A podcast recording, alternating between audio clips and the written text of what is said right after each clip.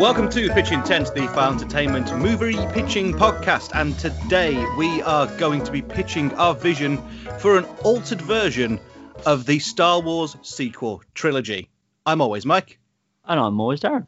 Now, this one came about because now that the sequel trilogy is complete, there is been quite a lot of critical backlash, especially on YouTube, uh, to the fact that basically Disney didn't have a plan and, kind of just uh, winged three films one after the other, hoping to try and find some kind of critical and commercial success.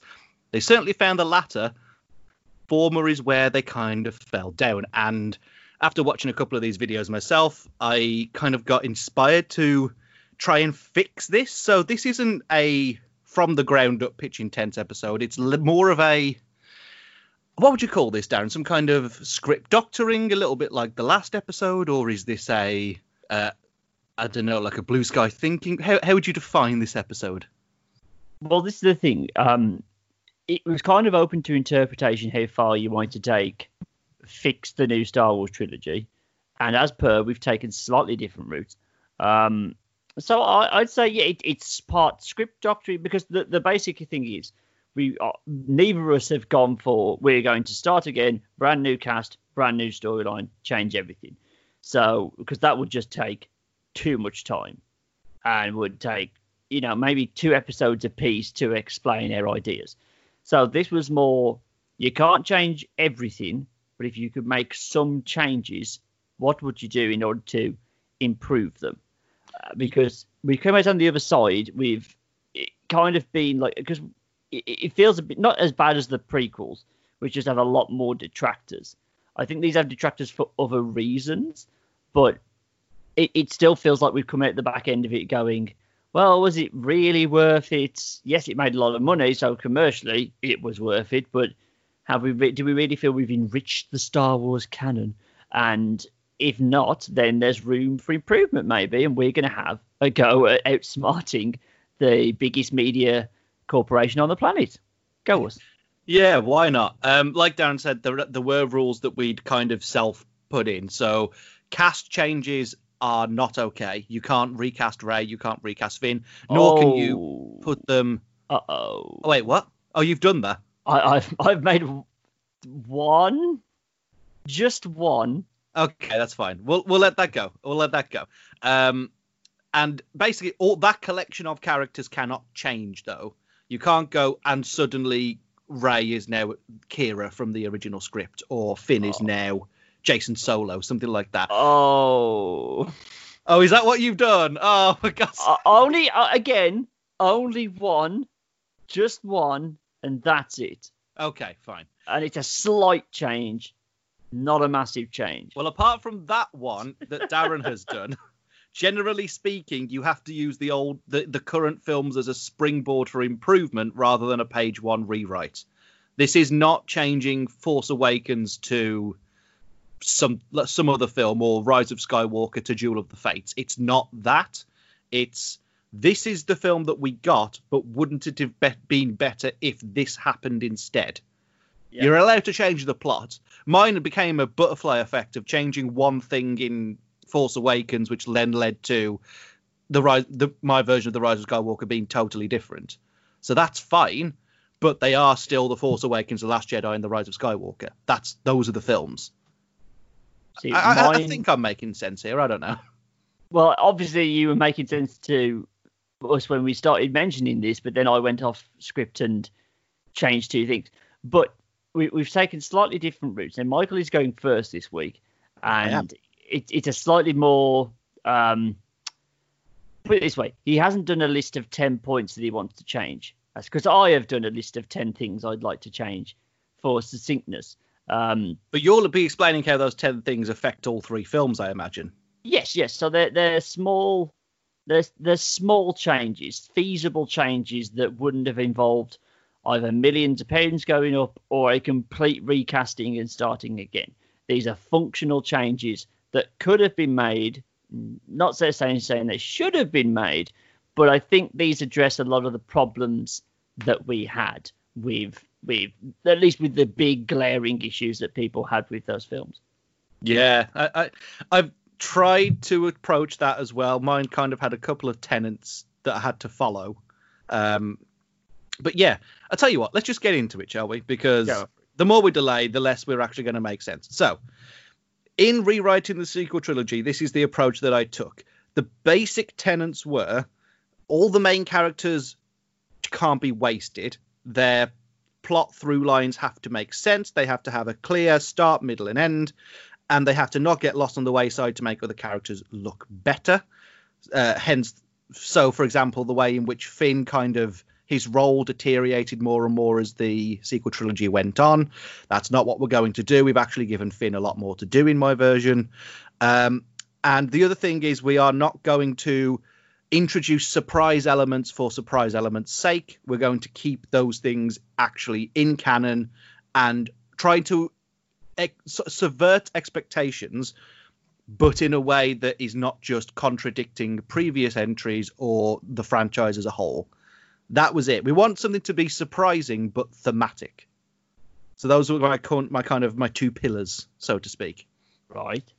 We start with the Force Awakens, uh, which can be summed up in the line: "It's mostly the same, but with minor tweaks." And I have only got three points written down for how I would tweak the Force Awakens to prepare for the changes that are coming later on. Uh, the first one is the First Order and their place in the galaxy. It has to be a mystery. I think the fact that it was basically just a rewrite version of the Empire is not good enough. It was very much a case of who's wearing the costume this century. And I, I don't think that was really conducive to giving the First Order any sense of mystery. So I've not got any problem with them being like the Empire, but their presence needs to be sudden, it needs to be a surprise, and it needs to be something that initially, in the spaces in between six and seven, uh, wasn't taken as seriously as it should have been. And that's when we arrive in seven, where they are a prevalent problem. This is a mystery that's actually going to be solved later on in the trilogy. Uh, but sort of Starkiller base and the construction should be a total surprise. It, it it's not unlike it's not unlike how the Death Star is treated in Episode Four, like with a that's no moon, that's a space station. It's more that's no planet. Oh my god, they're doing this again, and not just like a another Death Star moment, but like how did we not notice this? How, how has this eluded our thing? A little bit like how um the Sith are re- reintroduced, quote unquote, in the Phantom Menace. Like we Yeah. thought this was dead, not so much a a continued attitude of well, there's always going to be an empire. It's more we thought we dealt with this. This is now a surprise. Uh, so that sets up a lot more that's happening in the Last Jedi. Um, the second big change in Force Awakens for me would be we need to start Finn on a better path other than just he exists to be a total fake out. I think that was it would have been cool had he been the main Jedi character. That would have been cool. It's not what they did, so let's do something different. In my version, um, I don't want because we see Finn just impaling stormtroopers on Takodana, and that that really annoyed me because I think you have the opportunity to tell the story of a pacifist, and I would really like it is if Finn didn't kill stormtroopers. It's a small change, kind of. It weaves into the narrative for the next two films of he's a driving force for freedom and rehabilitation. He knows that the the kids who've been drafted in to be stormtroopers are essentially brainwashed. They have been given false, uh, sort of fake news and propaganda in order to make them think that the First Order is the one true way, and they're not. You treat the First Order more like a cult and less like a military operation, and more of it starts to make sense. This gives Finn a better through line for the next two films rather than just being sidelined to do a casino plotline and whatever his role in the Rise of Skywalker was. And he was just fucking eye candy, wasn't he? You know, he, he, didn't really have a part to play. He was supposed to tell Rey something and then he didn't. And that Yeah. was the extent of his plot. I am struggling to remember what exactly he did in in Rise of Skywalker. Yeah, like he wasn't even like the complainer. That was Poe. Like Po, Poe was Yeah. just the Debbie Downer, and then you just got Rey doing cool Rey things. He met the lady with the space horse. Yeah, who was also another an ex stormtrooper. yeah, then- that's about it. There was about a thirty second scene where they were talking about their horrible experience in the First Order. Make more of it. Roll with that. Make him be like I don't I don't I don't want to use these words because this is gonna sound weird, but like make it the Schindler's List moment. You know, it's it's the man who's charging towards freedom.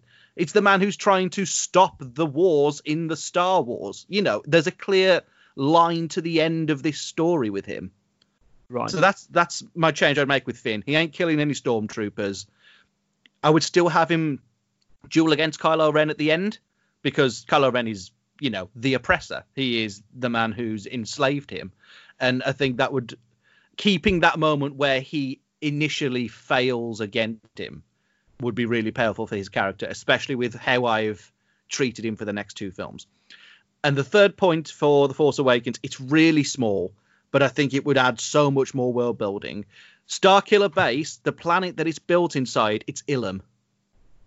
I think just a small change like that of just the first thing the First Order did that on the, their first big public kind of we are the First Order, we are here. It's and this Jedi stronghold, this place in which Jedi younglings used to come and you prove themselves and construct their lightsabers and you know be part of the Order. It's ours now, and it's no longer being used as a place of training, meditation, and self-actualization. It's a weapon, and the only way you can stop it being a weapon is destruction. It's almost it's almost goading the Republic. It's almost as if saying, "There's no way you can unconvert this. We've already got rid of the Kyber inside of the planet. We've already, you know, gotten rid of the temples that were here. It's destroy this and lose this this pillar of your community, or die." hmm and I think that really makes them more more imposing. And you know, for for a lot of the audience, say say episode seven is their first film, that line means nothing. It's just some world building. The film is still the same. Say your audience has been with the the franchise since the prequel trilogy, or the even before that with the original. That's going to mean something. That's something from the expanded canon that means something. So much as so that it was a corner it was like a major plot point in the latest um the Jedi Fallen Order game. Like Ilum means something to Star Wars fans, even if it doesn't mean anything to new fans. You can have it be there as a thread to carry you through. So that's that's actually everything I would change. There's there's a few little bits of sort of like line changes that I would like to do, mainly in the fight before the end, where Rey and Finn are staring down Kylo Ren, and he's like, "We're not done." I would like him to kind of like reel back whilst looking at Rey, and kind of look look like, look he's got like a headache going on, and um and before he throws her back with the force and she tries to shoot him with the gun, he just looks at her and he says, "Ah, so that's what you are," and just set up that little mystery. Because we've had we've got the mystery of uh, who are her parents jogging along, but the, the the mystery of what Rey is or who Rey is Mhm. only really comes up in the Last Jedi when you enter the Click Cave. So I'd like to set that up slightly earlier, especially because of what I'm going to do with Rey. I just like I'd like I'd like at the very at the last point you're going to see Kylo Ren in the first film, he is one step ahead. I would really like that. okay. So that's Force Awakens. It's basically the fucking same. Like right up, up to every single point that you may or may not like about the Force Awakens, up to and including Chewie doesn't get a hug because I'm going to make that work. Um, it's the sa- it's the same film because I wanted to build off the mysteries that was started in that film rather than contradict them for no good reason. Right.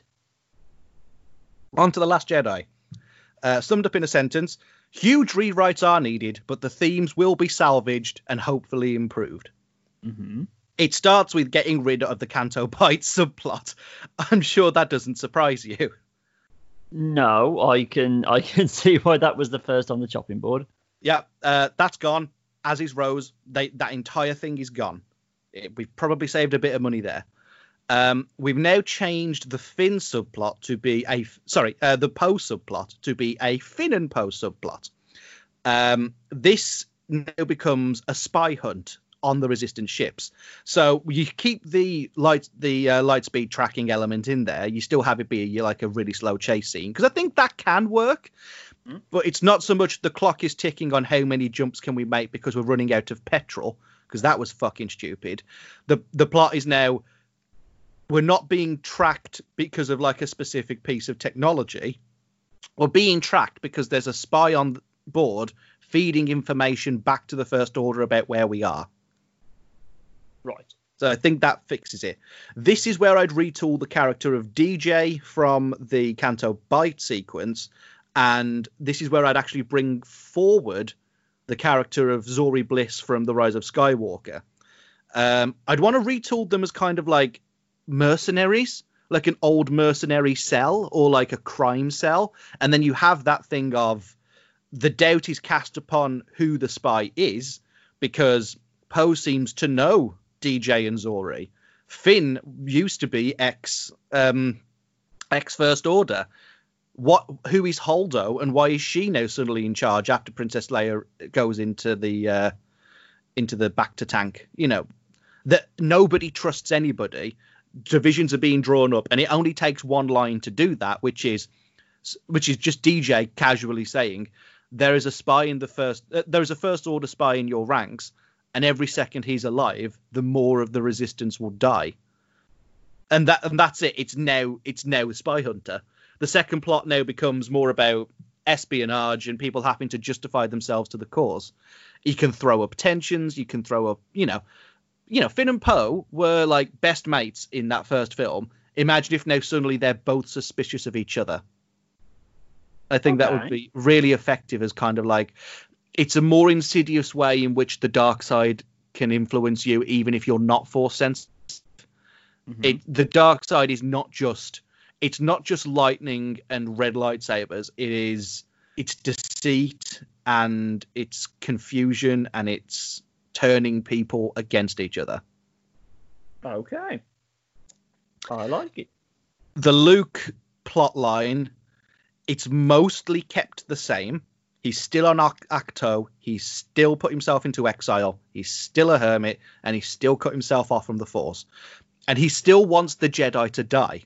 I know that that pissed off a lot of people. Like, well, Luke should be more hopeful, and yeah, you you're right. He should, but I think if you give him a good enough reason to not be, then it doesn't seem so contrary.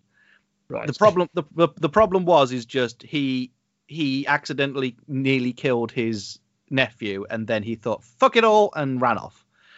It that's a bit weak. I think that needs to be that needs to be part of the equation but not the whole equation. I think the whole equation is that and we saw it in the trailers that Luke is in he has ownership of the Journal of the Whills. That's a big thing.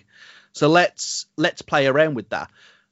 Whilst Luke was reading the Journal of the Whills on Ahch-To, he starts to understand what Snoke is. Now that he knows that, he knows that the Jedi and the Sith are actually two sides of the same coin, and both of them are futile attempts to harness the power of the Force. The fact is that what Snoke is in this rewrite version you can't defeat him with either side. You can't defeat him with the good side. You can't defeat him with the bad. It's like trying to disagree with God. Luke's sac- sacrifice would still eventually happen, and it, he would be able to understand what his role in the future generations is. But when we meet him, he's not so much bitter and sort of sorry for what he's done to his um, to to his nephew it's more just a what actually was the point like now i know the truth and the truth is undeniable there is no winning here. So i should probably talk about what snoke is shouldn't i? I think that that mm-hmm. is the big thing. Because what snoke was in this trilogy was a fake out and that was bullshit. Yeah. Honestly it was like he was just a, an emperor stand-in that got stabbed in the fucking side and died, and that was it. And he was obscenely powerful, and it was never explained why. I'm going to explain why. Okay. Snoke is a Whill. Ooh. I, I would want to kind of retool the Whills a little bit because, for some odd reason, Lu- George Lucas wanted the Whills to be the midichlorians, as in like they are microscopic beings. And in his version of Episode Seven, they were going to go into the microbiotic world of the Whills. Oh God. I didn't. Jesus. I did not want to do that. Um, my version of the Whills are they are retooled to be the living force. They are force beings. They are the force incarnate, and they are they act a lot like the Watchers in the Marvel universe. They observe and chronicle, and sort of go with the will of the force, so to speak. Sorry, I know you said the Force incarnate, but for some reason your microphone cracked. So I thought you said they're the Force in Cardiff. I was like, oh, Oh God, yeah. Um, I, I so Snoke's mention- Welsh. All right. yeah. Snoke now being played by Rhys Ifans. And, uh, Yeah. wouldn't be a bad call. He's a good actor, but uh, not what I was going for. I can't. Oh no, no, I'm just seeing Tom Jones, but with all the Snoke sh- bad shit happened to his face. Sorry, carry on. oh God, that is. I mean, I mean, give Tom Jones a couple of years, he will look like that. He will. He will. right. So S- Snoke being a Whill kind of tells you what they're up against because the Whills are, like I said, the Watchers, like in the Marvel universe, they observe but they never intervene because of their immense power.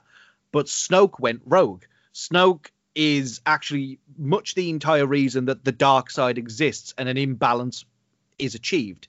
He has exclusively influenced major players in the dark side of the Force um, throughout the years. Now we're talking Darth Bane, we're talking Darth Plagueis, Palpatine, and now Ben Solo.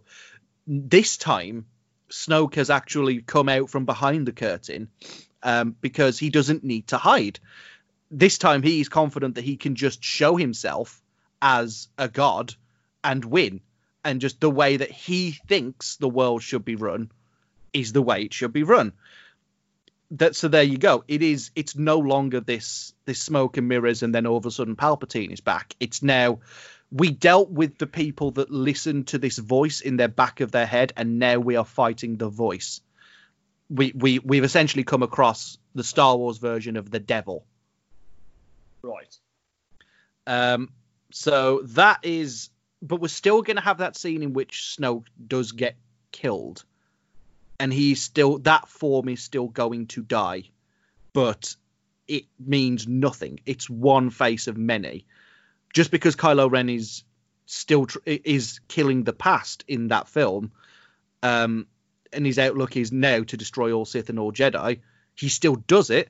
It just doesn't work because Snoke will be our big bad for the next film. He will return as kind of a, you know, we're playing a little bit with if you strike me down, I'll become more powerful than you imagine. But he will it's become a like- Phantom Menace. Ah, no. Um, Oh.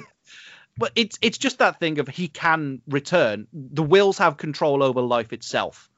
The you wonder where Darth Plagueis and people like that got that power to cheat death.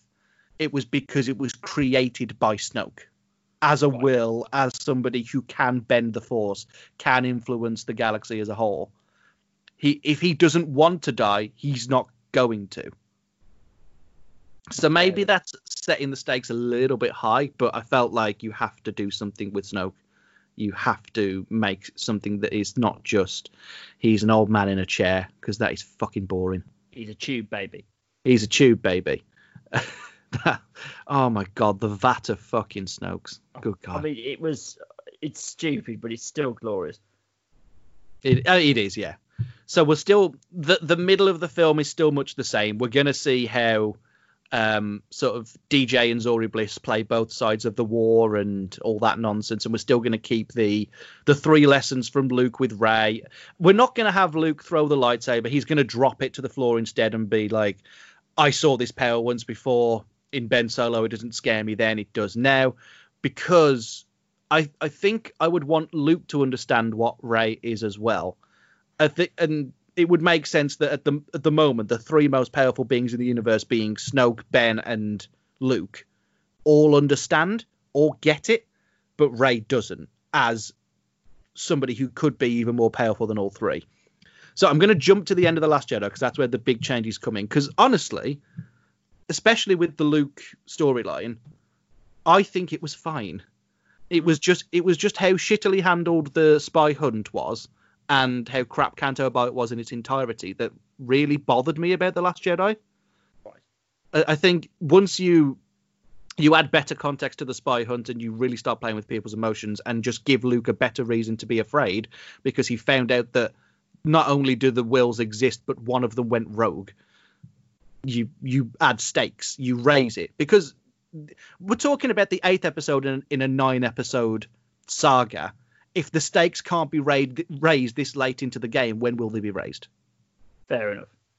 Um, so the big reveals from the end would be that bear with me, I just need to get to my notes.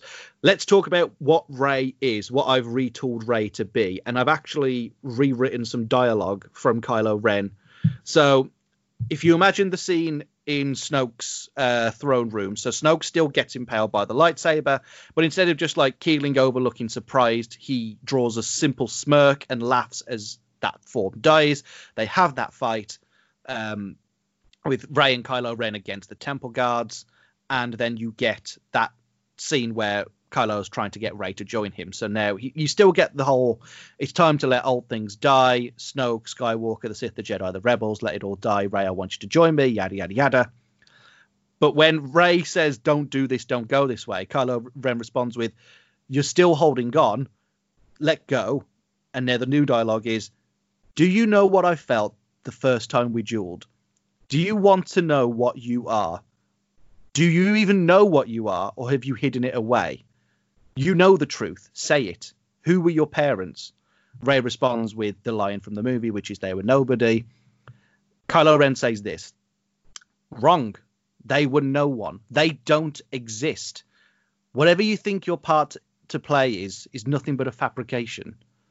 When I was training under Snoke, he showed me the spaces in between all things, how the Force lives and dies, creates and kills, and sometimes how chaos has its part to play.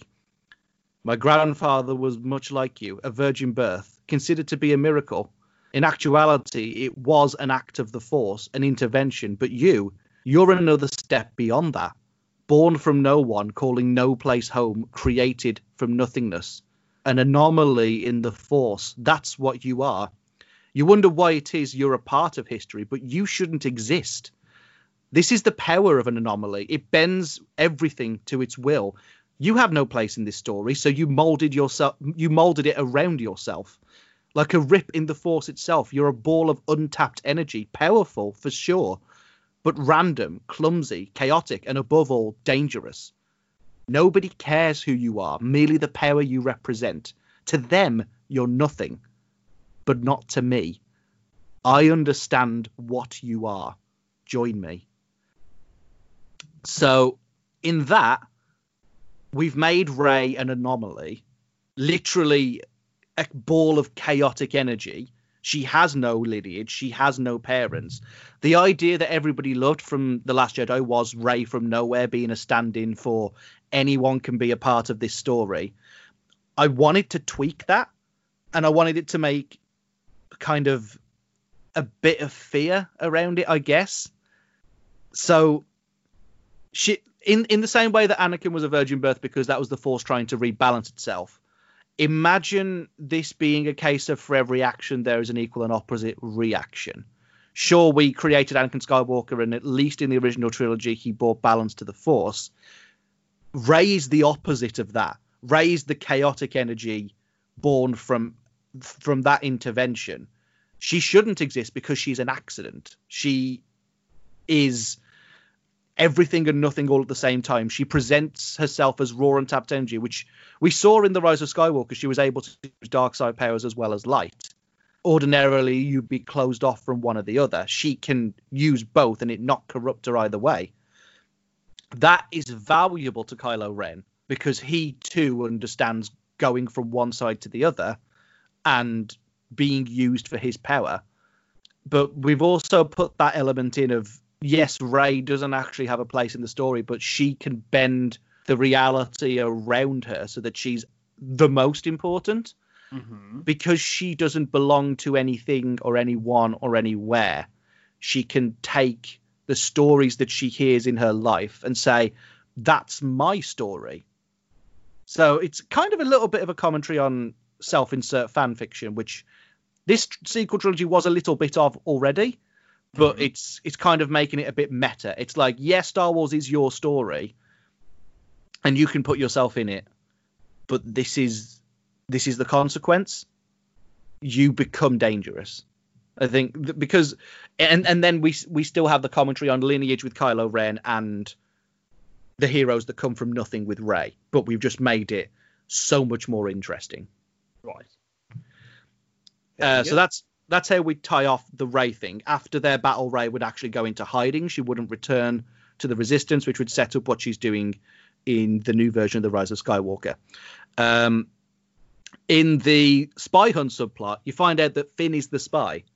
It's not so much that he's still actively working for the First Order, but because of his brainwashing, he he kind of drifts in and out of consciousness um, and feeds the information back because that's what's been ingrained in him.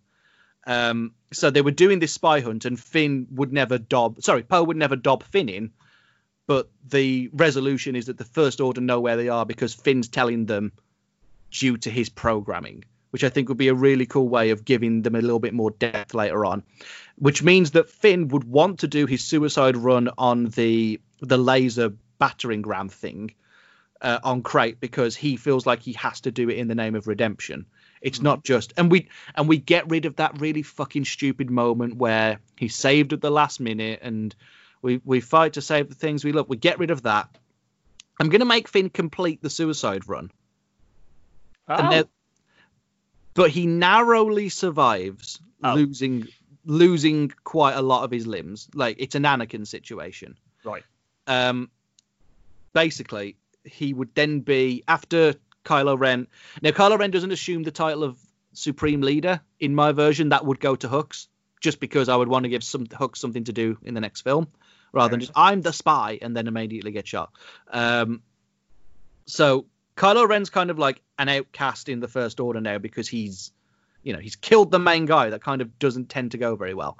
Um, Finn would be found by the First Order and recaptured, retortured, and basically built into a new version of Captain Phasma.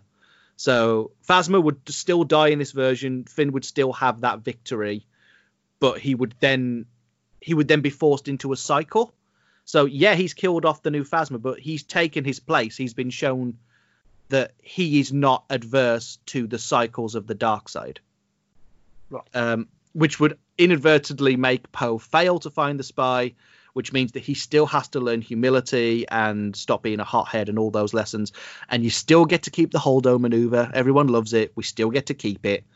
Um, yeah, that that's that's the long and short of it. It's it's saying I'm not saying that the tone of the Last Jedi wasn't was the problem. Far from it. I think the tone of the Last Jedi was really on point and added a lot of perspective.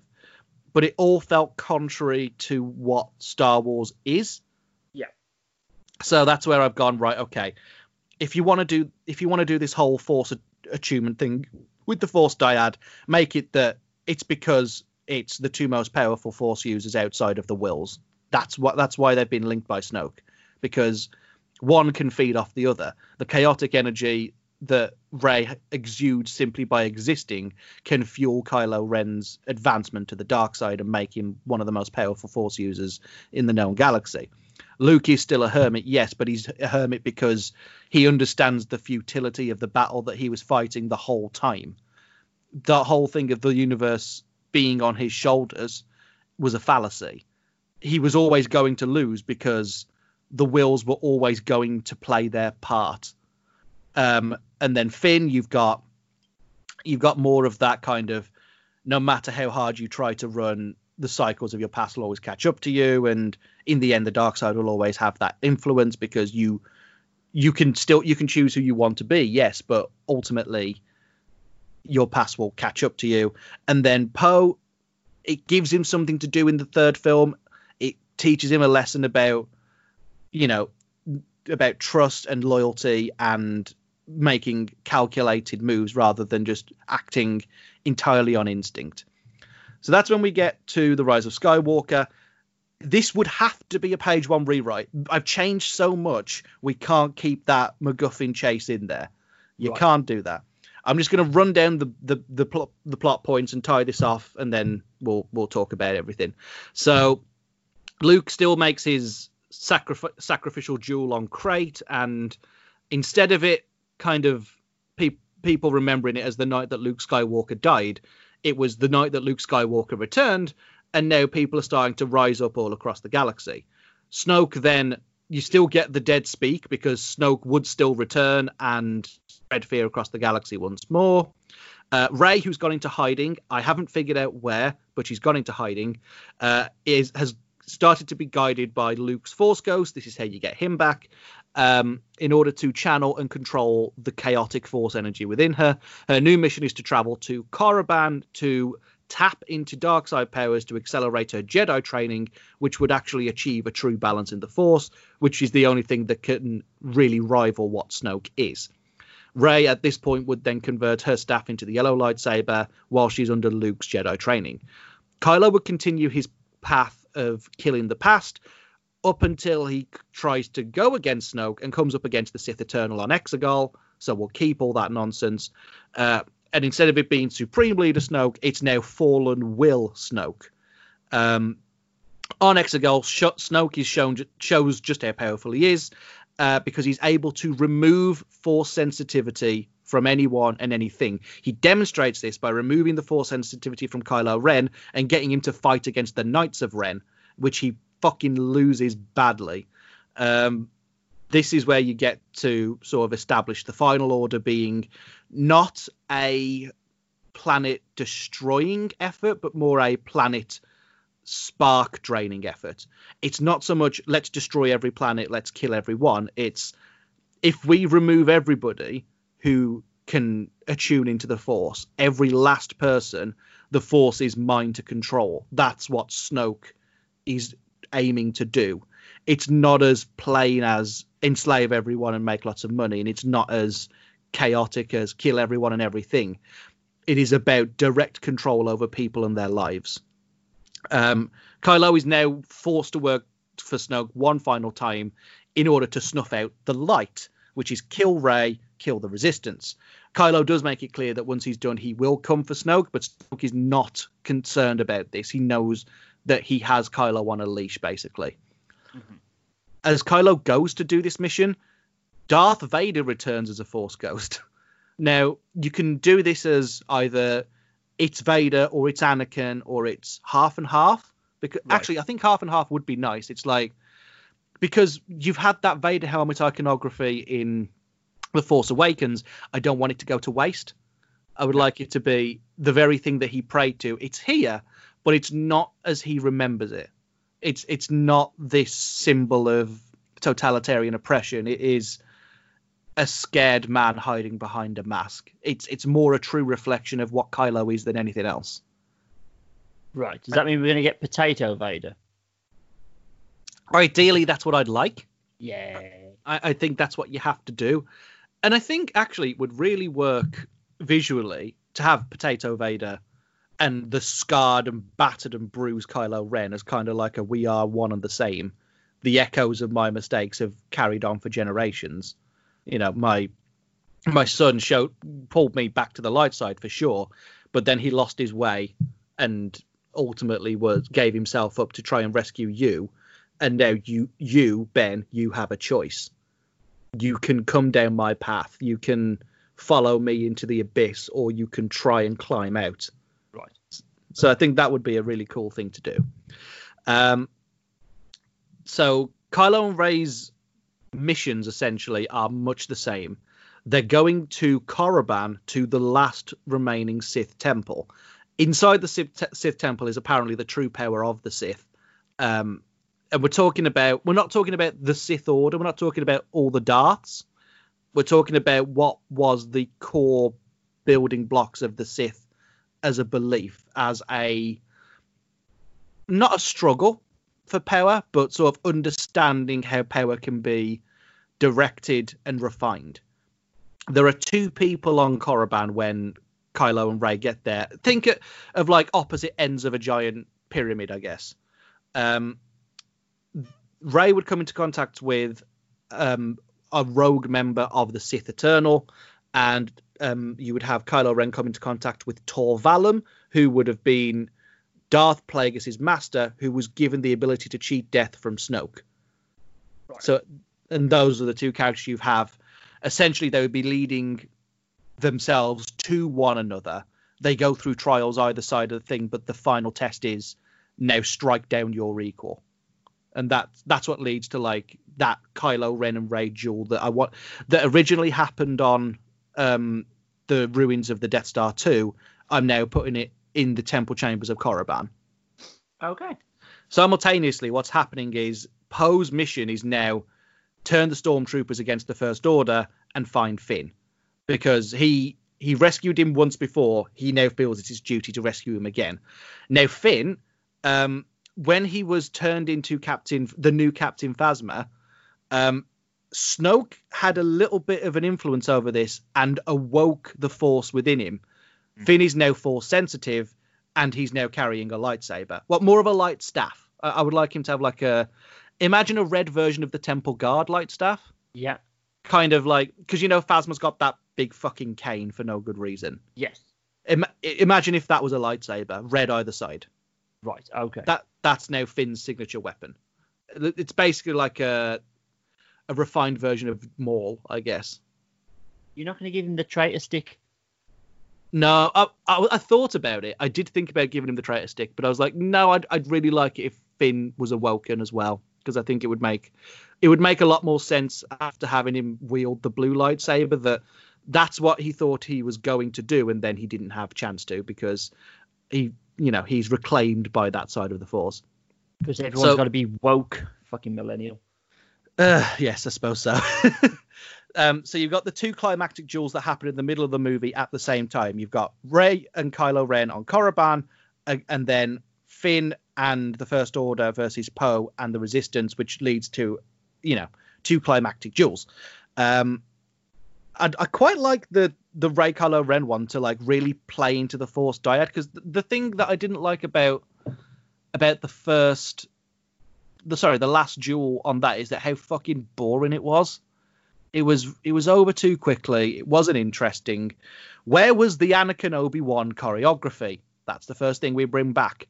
Let's uh-huh. mix some crazy trippy shit in with it. So like they're not only just fighting in the temple, but they're using that force dyad control to try and put each other into scenarios in which they would be uncomfortable to duel. So like say for example, Kylo Ren would kind of like force push her back and suddenly they're fighting on Jakku, but it's all in their heads. Or um Rey is able to incapacitate Ren and when he stands up he's standing outside uh, the Jedi Temple that he burned down as a reminder of where he came from. I'd want to play with some really like kind of Doctor Strange trippy vibes in that fight. That'd be really cool. So as you can imagine, obviously, um, between in the in the Poe Finn one, Poe wins. Finn is able to break his mental block, and that's when you start having the thing of stormtroopers removing their helmets to fight for the resistance, and that would be like a shockwave that is felt across the galaxy. So like not all of them because I think you have to have some kind of you know otherwise nobody's fighting anybody. There would be some that would remain loyal and obviously snuffed out by everybody else.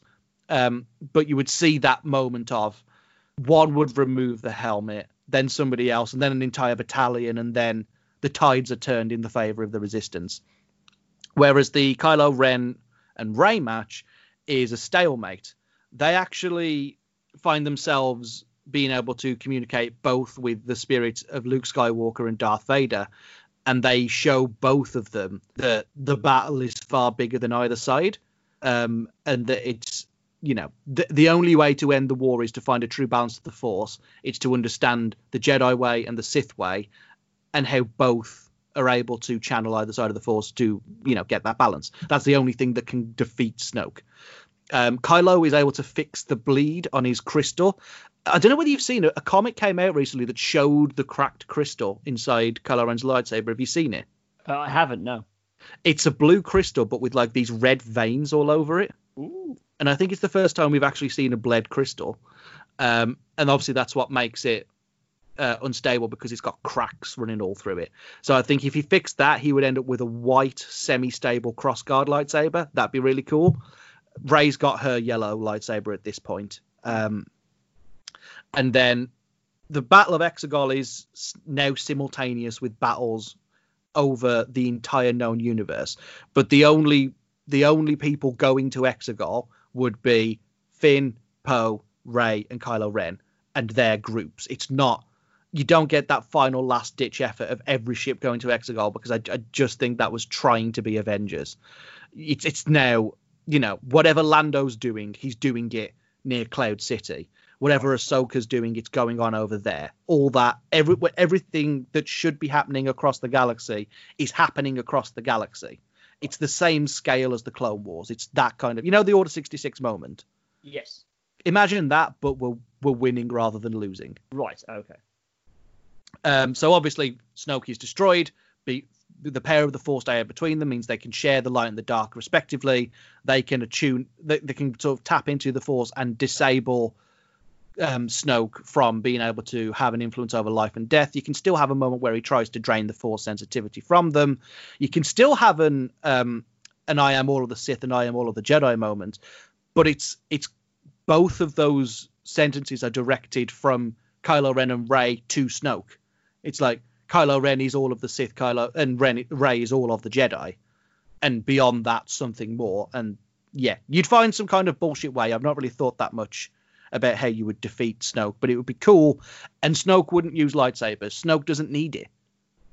Snoke can take them on.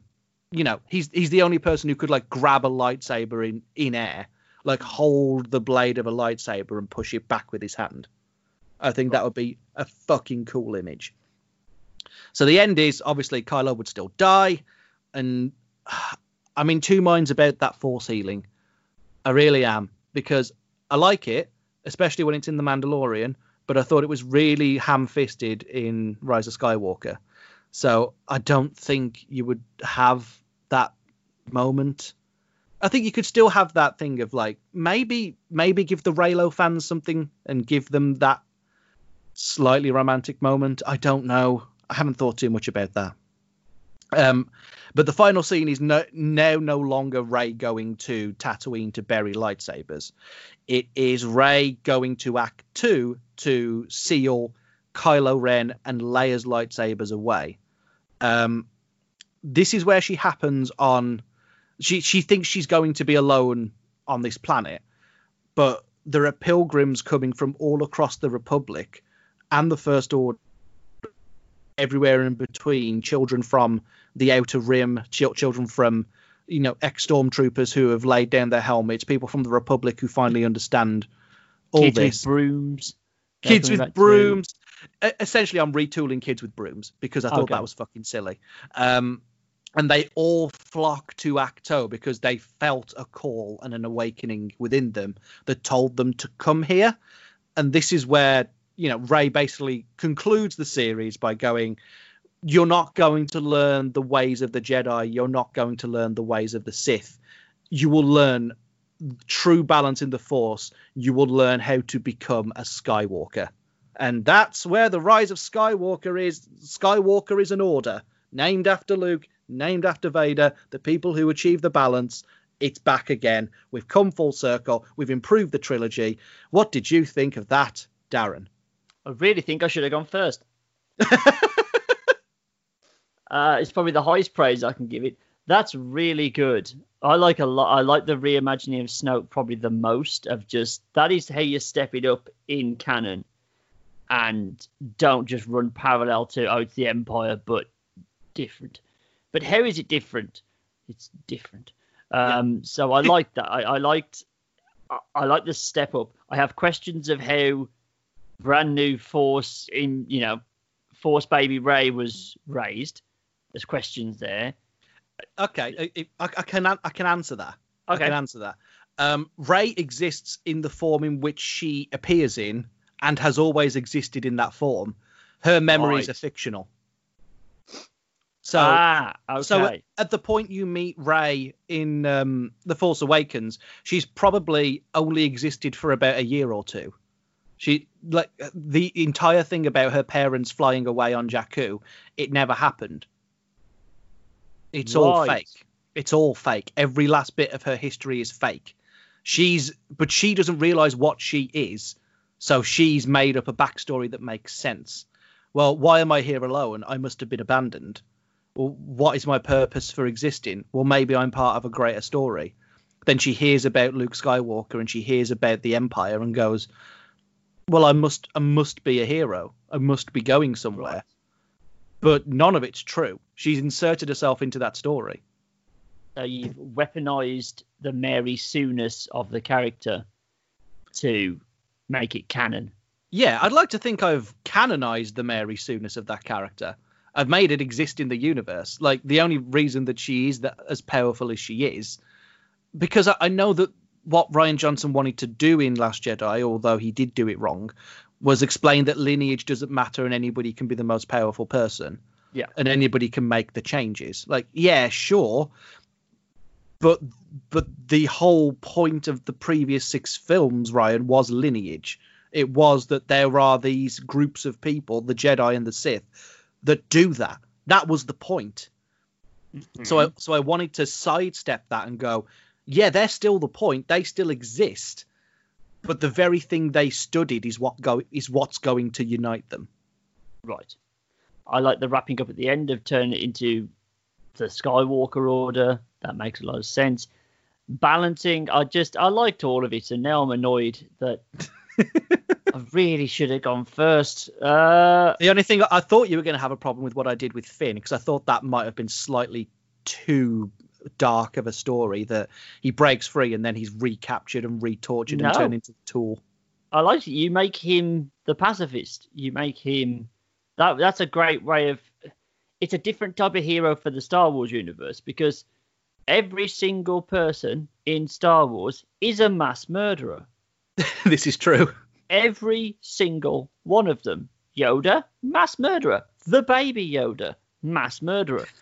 so if you could have a hero who doesn't do that, and you know you hacksaw ridge him of just yes, I'm in this situation, but I'm not killing anybody, because then that gives more impetus to if he does the suicide run, that's him reaching a breaking point of like this is never going to end. I guess the path of his life is not the way to go, and you have him charge in and and and do that, although it's ultimately futile. That's good. That shows character depth. That shows progression. That shows, you know, there's, there's even a chance for you to actually no. I'm not going to give that away because that kind of builds into something that I'm going to do. Are you, were you gonna were you gonna say make Finn and Poe an item because I, I'm very open to that. I just didn't write it. Uh, no, that's not what I'm saying. Uh, Okay, I'll, I'll, I'll get to it in a second. Don't worry. Um, but yeah, I that was fantastic. Very well done. Let's get this wrapped up uh, because it's not a competition anymore. So, uh, Mike, this always happens. We've never had an episode where both of us have gone all in on a concept and gone crazy. There's always one who's held back a little bit and then one who's gone all in. Um, this has happened again. and uh, you probably can tell that Mike wasn't the one who half-assed it. Not that I half-assed it. These are genuine picks that I think will improve things. But unlike Mike, a lot of stuff doesn't change plot-wise necessarily. It's it's it's more than that. It's it's it's deeper fundamental changes that I want to make that I just felt was lacking from this new trilogy. So Force Awakens is basically the same. Uh, Last Jedi basically the same. I'm trying to change character over plot because I think good characters can get you through any plot. Bad characters can't get you through anything really. So that's where I'm going to change. That was the key change that I wanted to make. Sure. So here we go. The first thing we're going to do, it is my one piece of recasting. I've recharacterized a few people, same actors, just playing slightly different roles. This is the only recasting I'm doing. And I'm sorry, Daisy Ridley. I am. I like you and I think you, you're fine. but I, I just never really. I, I don't feel she really had the the acting chops necessary to, to be up to the same level that we saw with Adam Driver, with what have I forgotten every other actor's name, um, Oscar Isaacs, and with oh my god, John uh, Boyega. John Boyega. There we go. So they're roughly the same age, and I've just seen more out of this actress that I think they would be better suited for the part. We're swapping out Daisy Ridley and we're putting Karen Gillan in. Okay. I think they're It's roughly Brit, the same it's age. a Brit for a Brit. I'm okay. It's a Brit that. for a bit. Yeah, I'm not changing that bit. She is slightly older. She's 32 as opposed to Daisy Ridley, who's now 28. So there's a bit of a difference, but I mean, it doesn't look like there's four years difference between the two of them, does there? No. Uh, and I've just seen Karen Gillan in so many more things, particularly as Nebula, where I feel like she can play that tortured side that we want for for Rey. The conflicted side just comes through a lot stronger. In at least in, in the evidence I have of Karen Gillan doing that. Now, when I mentioned this to Rachel, she was like, "Well, didn't you want everyone to be unknown? Isn't that like the point of the Star Wars thing?" I was like, "Well, back then, if Force Awakens, when Force Awakens comes out, Guardians of the Galaxy had come out just beforehand. But I mean, prior to that, she'd only really done Doctor Who. So I wouldn't really say she was like a global megastar. You know, she'd done as much stuff in terms of, you know, mainstream as Oscar Isaacs has done. So, and, and you know, Adam Driver was chiefly on um, sitcom that I can't remember. It's called. Oh like, God, what was he on? Um, Girl, something like that. I can't yeah, remember. girl, isn't it? I think it's just called Girl Yeah, or so Girls. It's one of the two. That's it. So I, I feel like that's not too much of a controversial pick. I just feel like that's the change I want to make. Again, I'm, I'm, it's probably been very harsh on on Daisy Ridley. It's just you gave me open house to do what I wanted, and this is the only the recasting I'm doing. Mm. The other two things I'm changing are recharacterizations, not recasting. So, Yeah, re- recharacterizations are fine. I did that with Finn, so it's all good. oh, oh, oh well, hold on to your hat. Uh, Snoke is not going to be Snoke. He can be called Snoke initially, but he's not Snoke. We're going with what we all thought he was. He's Darth Plagueis the Wise. Fair enough. I just think that is just that legitimizes him, that canonizes him. It doesn't make him just some weird Stewie Griffin after chemotherapy in a gold bathrobe. That's just not what we're doing here.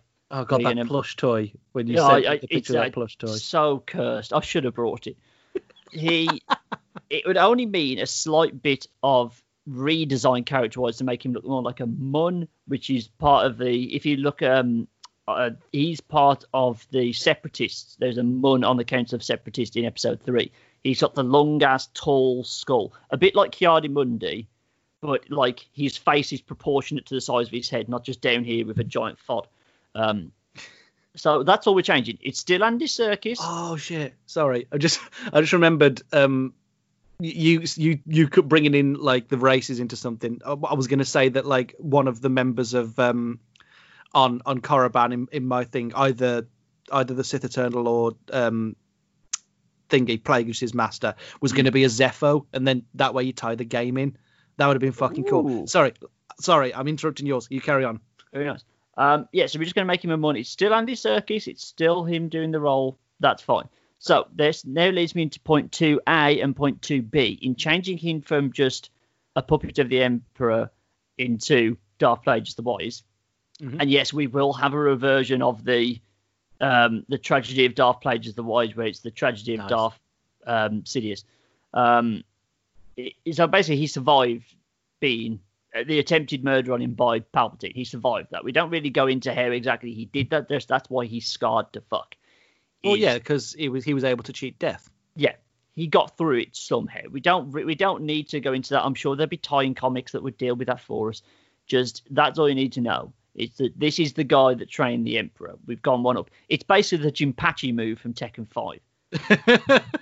Of like, if thought Kazuya was bad, meet Hachoi. If thought Hachoi was bad, meet Jinpachi. Oh my god! I'm not saying that Snoke has a giant, cheap um, mouth on his stomach that he shoots fireballs out of, but if that's what you'd like to imagine, that's over to you. Um, quick quick side note: I have been playing Tekken Seven this week, um, uh, and honestly, I can actually beat the final boss. Like this is not a Jinpachi situation. I can kick Kazumi's ass, and that's good. That feels this- good. is this the one with Nancy in it as well, or is Nancy Tekken Six? I think Nancy might be Tekken Six. God, I Tekken Six role. was Azazel, wasn't it? Yes, it was Azazel, but then Who before that, prick. you occasionally got to fight Nancy the robot, and Nancy was the worst. Um, but well done on sticking through Tekken Seven, which broke the all odd numbered Tekken's a good streak. So that was annoying. Uh, anyway, uh, oh lucky Chloe. Uh, um, worst things ever happened to fighting games. Right. Point two A is that he. So there was a there was a line in the Force Awakens that I had never felt they built on, which is where Kylo's talking to the helmet of Darth Vader, and he's like, "Show me as you did before," or something along those lines. I'm paraphrasing, Mm. and, and they never really built on that. I'm going to say that Darth Plagueis is using his very extra special force powers to make Kylo see versions of Vader and Palpatine. So that's how you get them back in. You don't have literally have Palpatine turn up in in in uh, Rise of Skywalker. You have them appear as like Force ghosts, but they're not actually Force ghosts because we know that Darth Vader, as a Force ghost, looks like Hayden Christensen, Hmm. not Darth Vader. So those are the voices that were turning him against Luke. Was across the galaxy, Darth Plagueis was literally planting the visions in his head of him seeing the Emperor, of him seeing Darth Vader. That's a nice bit of fan service. That's how you get in there. You only hinted it in The Force Awakens. You kind of legitimize it when we get into um, The Last Jedi and Rise of Skywalker. Point 2B is he felt this very strong Force presence enter the, the universe. And he thought, because he was just in closer proximity to it and because he was using his powers, that it was Ben Solo, which is why he tried to change it. We, of course, know that it was actually Rey. We're keeping her as a Palpatine. Um, we're not bringing Palpatine back for the Rise of Skywalker. It's going to be Darth Plagueis the whole way through. We'll get him out of the Last Jedi somehow. We'll have him badly injured or whatever. He can cheat death. We can figure that out later. You can even have him in the big um, GLaDOS arm thing in uh, Rise of Skywalker. That's fine. It's just not going to be the Emperor. Mm. Um, so he, you know, felt this great power, thought it was Ben, trained him. The second you have that fight on Starkiller Base, Play just realizes, oh, I'm wrong. He immediately jettisons Ben Solo as a project. He's now just using him as bait to get closer to Rey so that he can start to turn her. Mm. So he doesn't care about Ben, and it's just part of the, the plot line of Ben being feeling he's being abandoned by those that love him. You kind of get to that at the end of The Last Jedi, of him kind of basically pushing him out of the First Order. You would then have Kylo. That's why that brings out the Knights of Ren. Kylo kind of goes more rogue. He's not acting as the supreme leader of the of the um, First Order. He's going to be replaced in that role. It's instead he's now gone rogue and he's still trying to kill Rey as like a way to worm himself back into Darth Plagueis' affections. So that is part two. Point three. This is the one that's the shakiest, but I just feel we should have taken. It's okay. Taking the opportunity is a horrible way to phrase this, but the tragedy that happened to Carrie Fisher, you had a way right there. It may have delayed the film. You had a way to write her out physically of Last Jedi. Right Yeah. at the start, you have that happen, and that can then be an effective character thing for something to build with with Kylo Ren going forward. I just think, Uh, bless them for sticking to their guns, but they knew what they were then going to have to stick. You know, they knew the rod they were making for their own back when it came to Rise of Skywalker. And as admirable a job that they did of getting around that, they really did. Future generations may not even realize what happened. I just think you had an opportunity there. Yes, it might have required rewrites and it might have required, you know, delaying the film a little bit, but it still made a lot of money. I'm sure they would have been fine. I just think you take that opportunity, and that's what we're going to do now. We're going to have a blowing up in the um, at the start of Last Jedi, and she's going to die in space. That beautiful shot of her in ice is where it's going to stop. We're not going to have a Superman herself back into the ship. It's just going to end. Mm. You can still have her be a presence throughout the Rise of Skywalker, um, which is we- we're going to get to that in a second. So this kind of leads on to my fourth thing. The dyad is established much earlier. It's hinted at basically at the start of the Rise of Skywalker. You can even have Luke be the one to explain it. And we're going to get rid of any romantic thing. It's like you said, it's a it's the Force attempting to balance itself. And you can write it as because Luke has cut himself off from the Force essentially. You can even have it as other than Plagueis, who is kind of above all this. We might even nick your Whills idea if you don't mind. He, Kylo Ren and, and Rey are so powerful because they're essentially the last two powerful in tune Force users in the whole galaxy. Yeah. And that is what has created the dyad. It is something that has, you know, the Force has kind of concentrated itself into these two beings, and that is what is bringing them into kind of contact with each other. Yeah, I still think you have all that exploratory stuff of, you know, the passing of the items between the two of them, and this, both of them acknowledging this pull towards each other, despite the fact neither of them particularly like it. They can't ignore it. We're going to Oh, yeah. remove that romantic part of it because I just don't feel, you know, John Boyega was right. It just didn't feel right at the end for them to have a kiss, considering that the day previously they were desperately trying to kill each other on top of the Death Star. Hmm. It's just such a, just such a like bad twist to the side. I just don't. It's so jarring a thing. I know they wanted to do it for shipping reasons, but they didn't give themselves time to do that. No, You I think could- uh, I think on. you're right. It's more going to be about the redemption of Ben Solo than it is about their romantic relationship. It just doesn't sit well with me. I think if you wanted to do that, that's fine, but you've got to really. That's a very difficult thing to have to write. I just think yeah, get rid of that. You have that, and it's it's more it's more of a sibling thing, and you can still have you know Leia play a part in the kind of on that fight in the Death Star. You just reveal basically we're going to have that Anakin versus Obi Wan level choreography, and Kylo's just like, what the fuck? How are you this good? And they're having this blinding lightsaber fight, which we didn't have in the two previous movies because she was untrained. We Mhm. then reveal that through being a Force ghost, Leia has been the one training her. So that's how you make it, you know, important. She reveals that to Kylo. You have the Ben moment as she reaches out to him through the Force because she is a Skywalker. She may not have trained as a Jedi or finished the training anyway, but you still have that. That means you only need to have um, some like, piece together either old footage of Carrie Fisher saying the word Ben, or you get um, Billie Lourd to do it, and you just modulate it a little bit to make it sound like Leia. You still have the bit of them, you know, the flashback to Luke and Leia training. That's how you do that. Vader having to die is the revelation that she's been trained by Leia, and Leia is still contactable and can be a part of Ben's life. That's what causes that kind of before Rey stabs him. Yeah. That's how you get around that. Okay, so yeah, that's kind of. Oh, that's not it for the major things because I lied. Of course, we're making Finn a Poe a thing. Yay! It's important to do this. As we said at the time, the only way we're going to get past all this, you know, kind of touch paper being light of like, oh, how can there be gay people in Star Wars? The only way you're going to do this is through normalization. I know we both say this as cripplingly straight, cripplingly white guys. oh, can I change my Twitter bio to to exactly that? cripplingly straight and cripplingly white. Absolutely. Um, we we could we it, it's important that you normalize it, and the way you do that, especially for younger generations, is you put it in the media that they consume, and the more you consume that, and the more they see it in a positive light, and how it's not like a big deal. The Last of Us Two, by the way, is doing a fantastic job of doing this. I know that the game's not for kids, but it's doing a fantastic job of of that. But we'll talk about that when we eventually get to review it in a few months' time. But still, hmm. it's uh, I want to be able to normalize it and you put it in Star Wars. Now, Disney, I get it, are a bit scared of this because they are, you know, a gigantic company that seemingly holds Christian values because that sells best to, you know, the highest and widest population they can in America. I get that. So I, I feel like it's another thing you're going to have to get over when we put it into Disney animation movies, when we get into pure Disney stuff. This isn't pure Disney stuff. Marvel apparently is already going this direction. The second they got rid of Ike Perlmutter, Kevin Feige went right. We're having all the um, what's it called? Uh, all the uh, diversification that we can.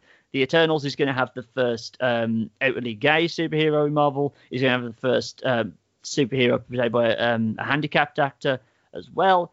We're diving straight into that business. Where better to put it than in Star Wars?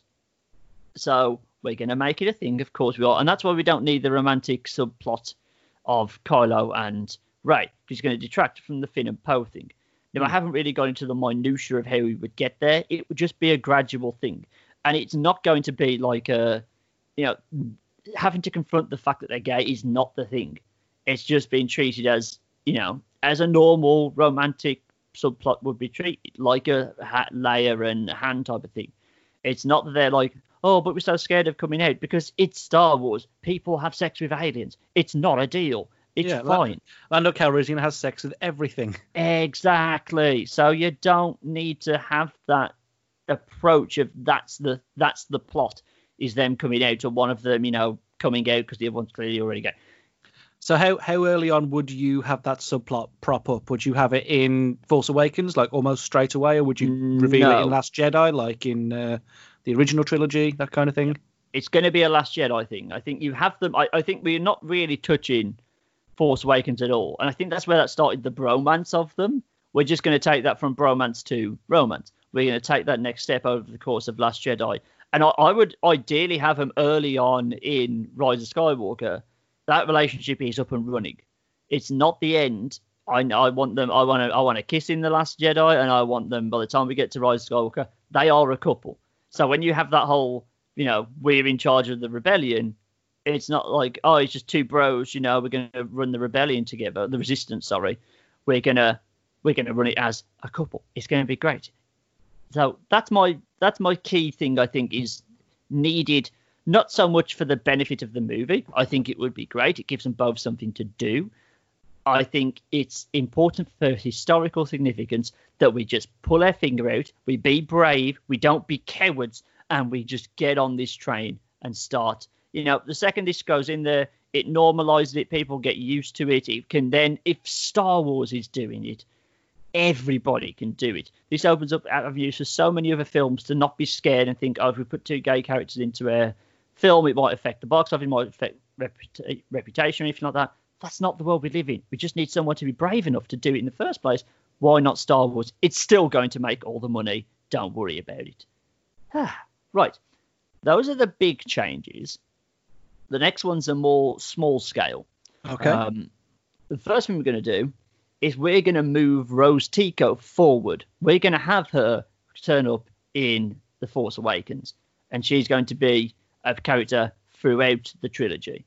Because I think because we're getting rid of the romantic subplot with um, Finn, because obviously we don't need that. He's already got a, a romantic subplot. But we can change her character. Now, I like your idea so much of Finn the pacifist. I'm going to steal it. And instead, we're going to give all of her kind of, all of his badass moments of like killing all the stormtroopers and stuff. We're going to give that to Rose Tico. We're also going to introduce her sister, uh, what is her name? Uh, Tulip Tico is going to be. Um, That's actually her name. No, I can't remember what it is. I just picked a flower. Um, oh, what, I'm going to look it up. Uh, I'll, I'll do it. You carry on. Okay.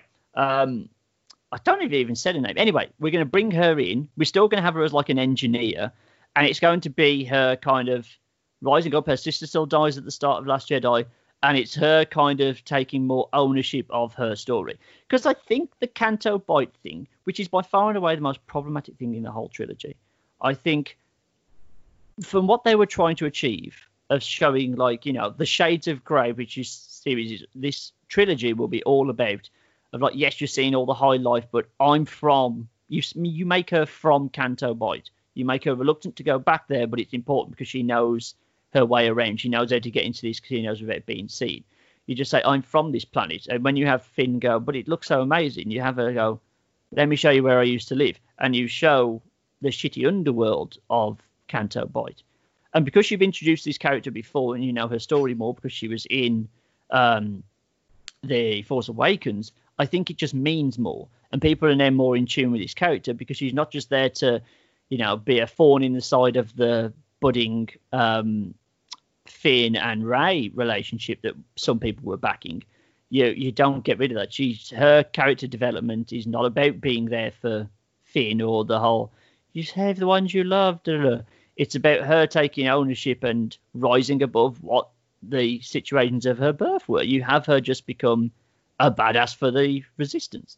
So that's what we're going to do. We're going to try our best to redeem the Rose Tico character because it's just such a toxic thing around that whole thing. I feel so bad for the actress because it wasn't her fault. It was just bad plotting, bad timing, just the wrong character at the wrong time. We're going to Oh, try yeah. and redeem that. Yeah, she did the best with what she was given. Absolutely. did. Like no bad feelings for Kelly, Kelly Marie Tran whatsoever.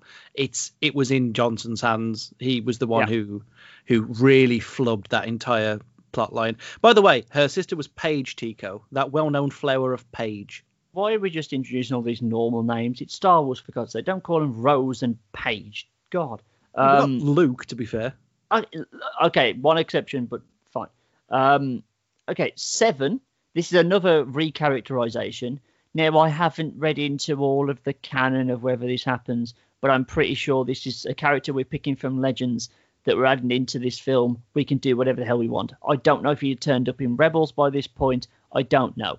But we're going to drop the DJ character, and instead they're going to meet a blue-skinned, red-eyed alien in the prison underneath Canto Bight, who's a former Imperial guy played by Richard E. Grant. It's going to be Grand Admiral Thrawn.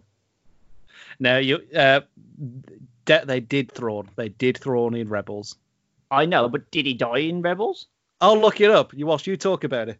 Hopefully he didn't die, because then we can just say he in his hard luck after the end of the Empire. He's been, you know, trying to lay low as best he can. He's just in jail. He'll have very long hair, so we don't all imagine, you know, it automatically pick up that this is Thrawn. You have him escape. You have him come back into the good graces of the First Order by delivering the traitors to um, Darth Plagueis in this case, and he just takes over the Rich D. Rich D. Grant still exists as he did in Rise of Skywalker, but he's just playing Grand Admiral Thrawn instead of random old imperialistic guy number seven. That's how I think you kind of legitimize that character. Again, it's like you said, it's not for the casual audiences; they won't really care. But if you bring back Darth Plagueis the wife for the fans, why not bring back Thrawn as well? I'm pretty sure in canon he's not dead, and like I said, we can kind of do what we want. If he hadn't been in Rebels before uh, the Last Jedi came out, he's not going to be in Rebels. It's more important that he's in the films, and this is where he is now. Was he dead, Michael? I am still trying to find out. He has got a long history, even in canon. Oh, He- fuck. He met Anakin Skywalker at one point. I didn't even know that. bloody hell. And you can say, like, well, wouldn't he be like old as fuck? It's like, well, he's an alien. He can grow at different speeds. It's fine. He can just look like Richard E. Grant in blue. Because I think Richard E. Grant would actually be a pretty good choice to play Thrawn. Yeah, Cool. uh, honest, and, and aged up as well. That would really Yeah. work. So we're going to do that, as long as it doesn't clash too badly with canon. Um, okay, you might have to, eight. you might have to keep going. I cannot find out if he died or not. Jesus. Um, we're going to streamline the most irritating plot point in um, The Last Jedi of the stupid Holdo plan that just she just basically caused a problem by just not telling Poe what the plan was. We're going to change that, and it's just going to be a clash of ideals. Poe knows what the plan is, and he still doesn't like it. He wants to go on the offensive.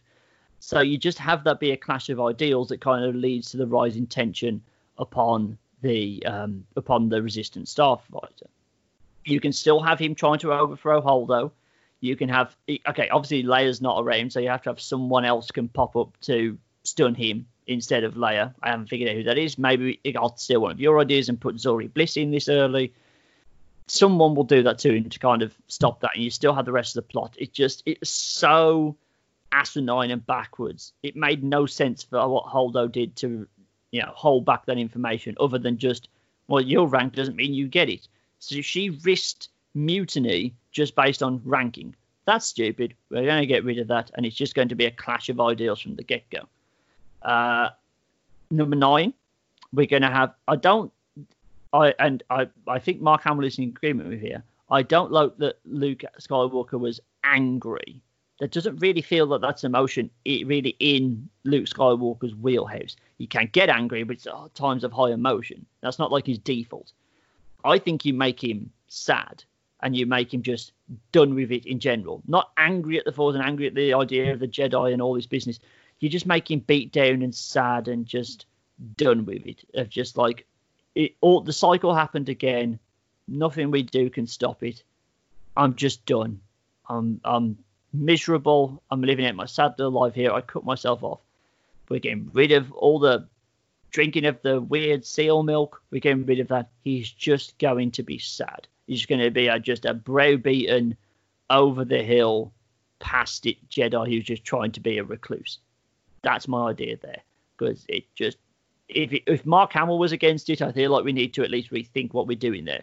And I think then that's better because that's we've seen Luke be sad when Obi Wan dies and Leia has to come and comfort him. That's the energy I'm speaking of. It's just a man who's just seen it all happen again, and he's he's he's ashamed of what he did. He's embarrassed by what he did as well.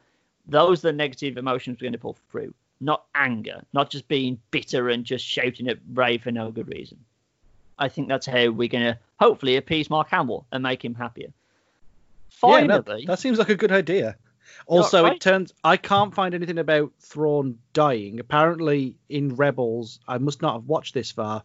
He was taken into the um, oh, what's it called?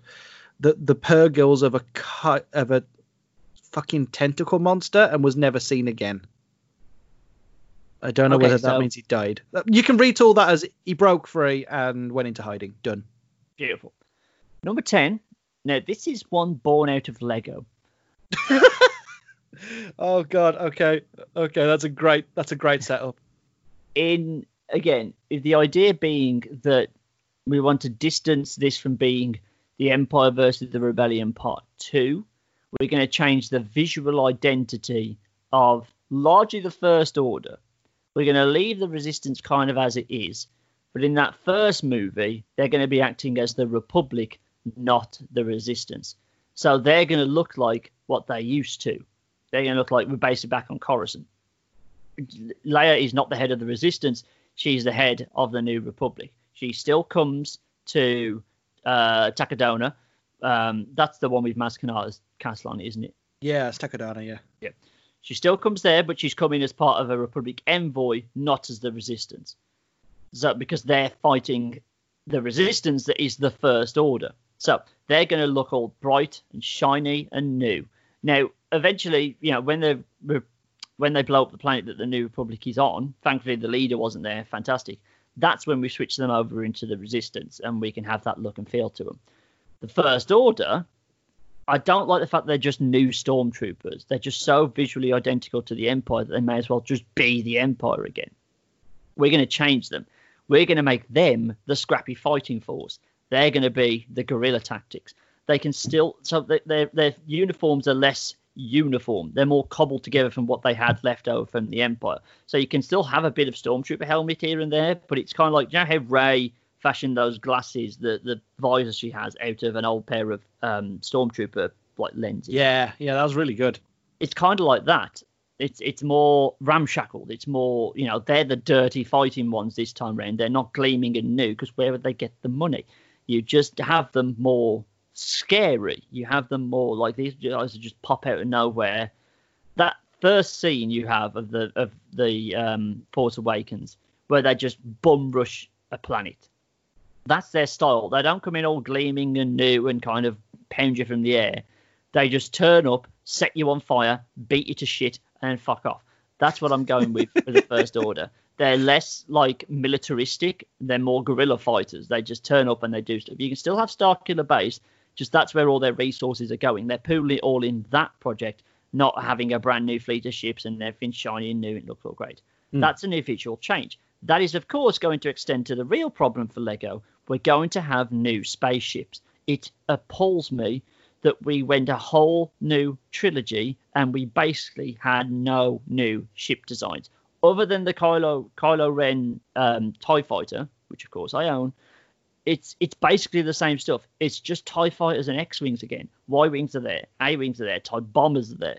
It's the same stuff. What did we get? We had the U wing, which was more a Rogue One deal. We had the bombers from the start of Rise of Skywalker. Sorry, the uh, Last Jedi.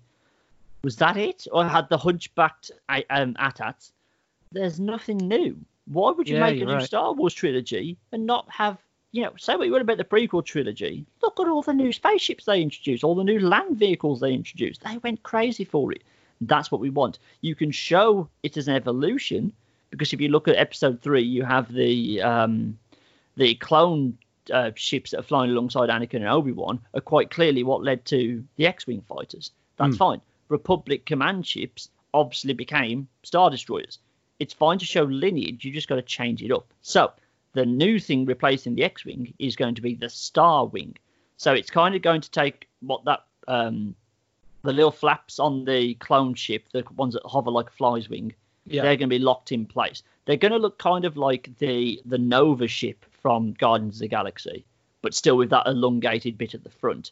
But they would have a star-shaped back thing at the back that would like when it's flying would all clip together nicely like a, an X-wing would when it's in like the speed mode. But when it comes out, it doesn't come out like an X. The two, this is very hard to describe in an audio medium. The two wings stay stable, but then four guns pop up into kind of a six-pointed star setup. It's going Oh, ah, to cool. it's going to be gleaming new. It's going to look spectacular. It's going to look like the starship of the New Republic. They've got all the money. They've got all the manufacturing power. There's no need for it to be like, you know, scrappy. It looks beautiful. You can show them getting progressively beat up as they become the resistance, but when you first see them, they are gleaming and new and fantastic, and mwah, they show which side won the war. You would then change it up for the TIE fighter, which becomes something called the Strike Fighter, which kind of looks like it's been cobbled together from bits of TIE fighter, but it's more kamikaze. So you'd have the front of it still have the, the window design of a TIE fighter, but it would be red tinted glass. And it's kind of in a dome shape. It's kind of shaped like a Nerf um, rocket, the things you used to throw at each other. It's got a big bulky bit at the front, and then all of its engine is long and thin behind it.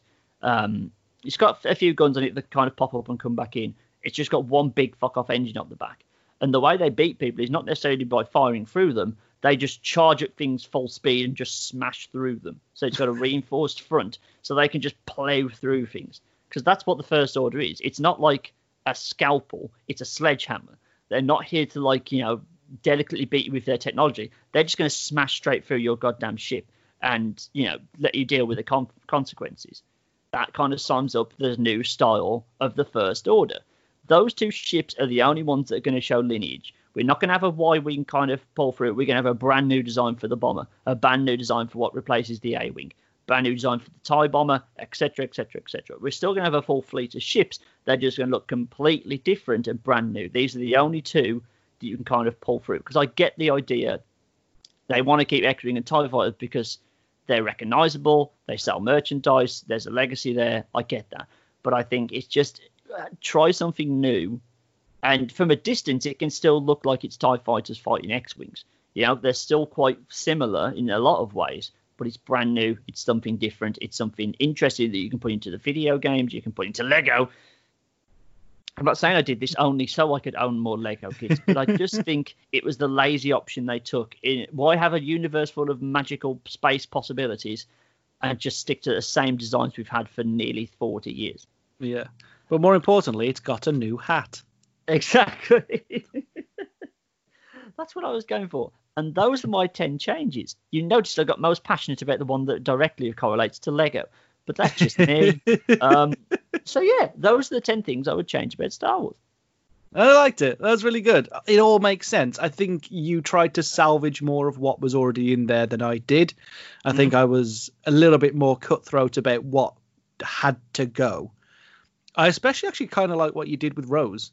I think that makes a lot more sense. It's that, and, and, I liked that the most because that felt like an echo of what they were doing with Princess Leia. Hmm. Of like, yeah, sure, they turn up and they rescue her, but she's the one brandishing the gun and firing.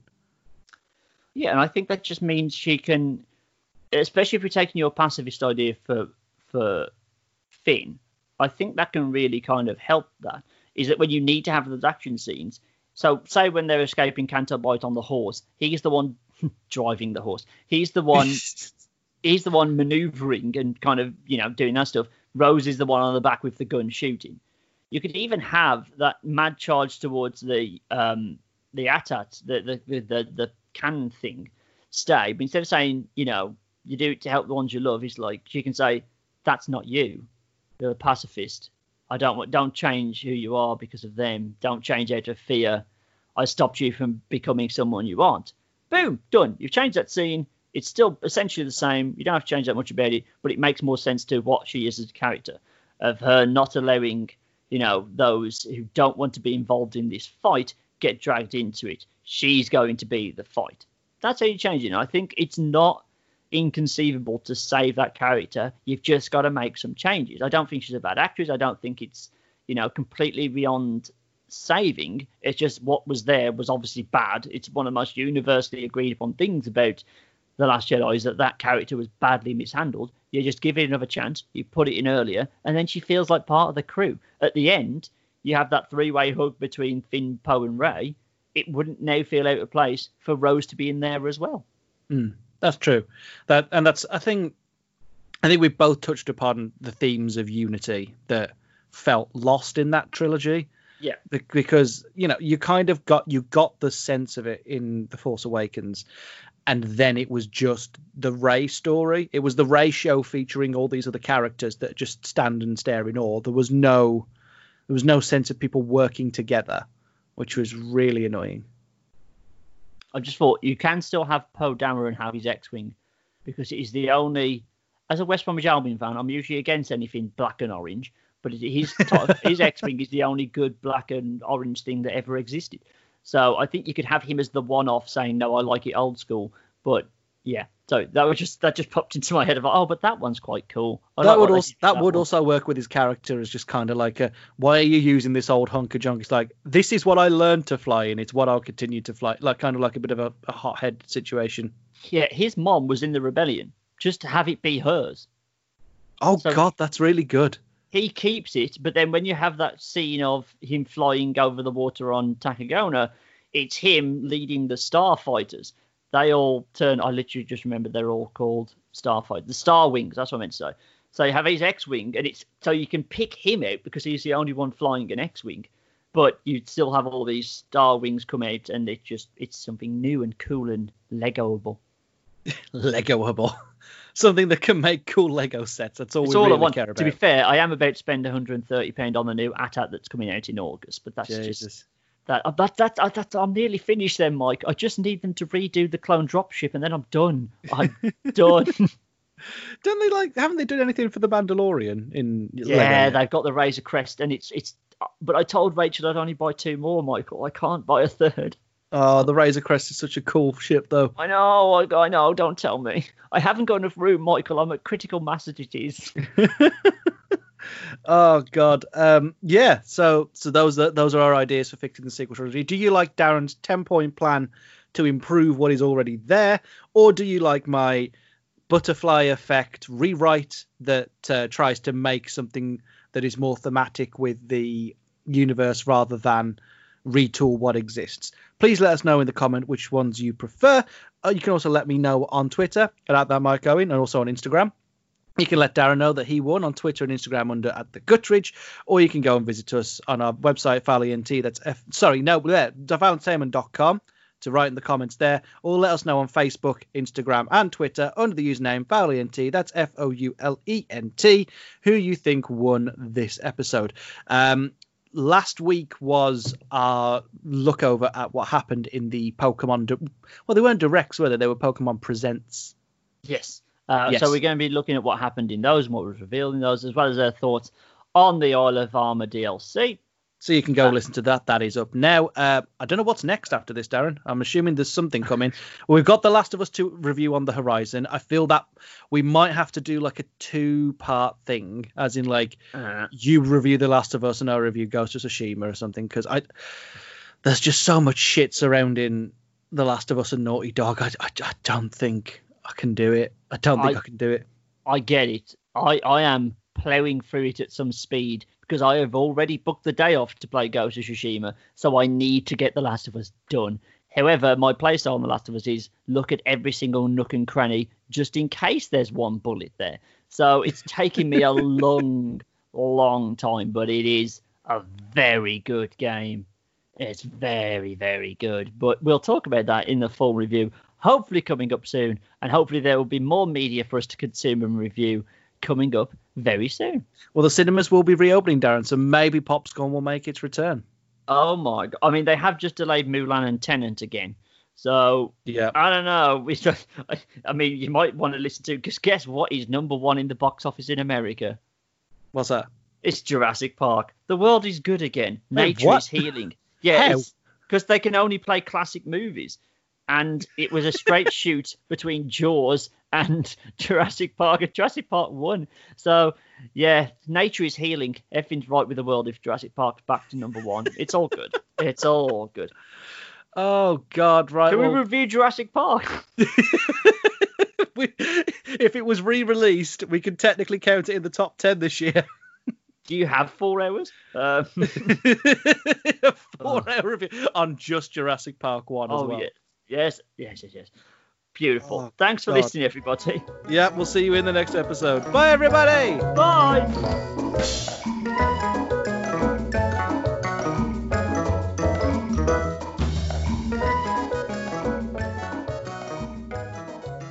I would totally fucking review Jurassic Park.